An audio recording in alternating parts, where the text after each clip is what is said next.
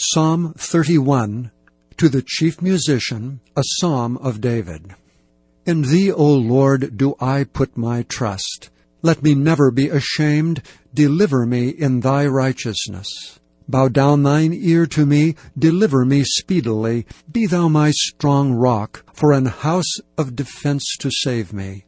For thou art my rock and my fortress. Therefore, for thy name's sake, lead me and guide me. Pull me out of the net that they have laid privily for me, for thou art my strength. Into thine hand I commit my spirit. Thou hast redeemed me, O Lord God of truth. I have hated them that regard lying vanities, but I trust in the Lord. I will be glad and rejoice in thy mercy. For thou hast considered my trouble, thou hast known my soul in adversities, and hast not shut me up into the hand of the enemy. Thou hast set my feet in a large room. Have mercy upon me, O Lord, for I am in trouble. Mine eye is consumed with grief, yea, my soul and my belly.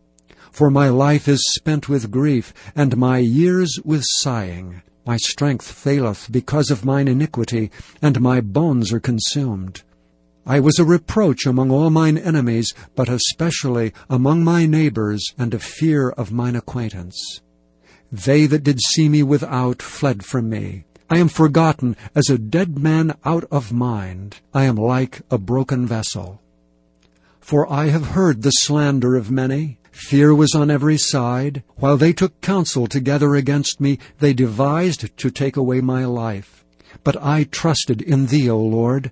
I said, Thou art my God. My times are in thy hand. Deliver me from the hand of mine enemies, and from them that persecute me. Make thy face to shine upon thy servant. Save me for thy mercy's sake. Let me not be ashamed, O Lord, for I have called upon thee. Let the wicked be ashamed, and let them be silent in the grave. Let the lying lips be put to silence, which speak grievous things proudly and contemptuously against the righteous. O how great is thy goodness, which thou hast laid up for them that fear thee, which thou hast wrought for them that trust in thee before the sons of men. Thou shalt hide them in the secret of thy presence from the pride of man. Thou shalt keep them secretly in a pavilion from the strife of tongues. Blessed be the Lord, for he hath showed me his marvelous kindness in a strong city. For I said in my haste, I am cut off from before thine eyes. Nevertheless, thou heardest the voice of my supplications when I cried unto thee. O love the Lord, all ye his saints, for the Lord preserveth the faithful, and plentifully rewardeth the proud doer.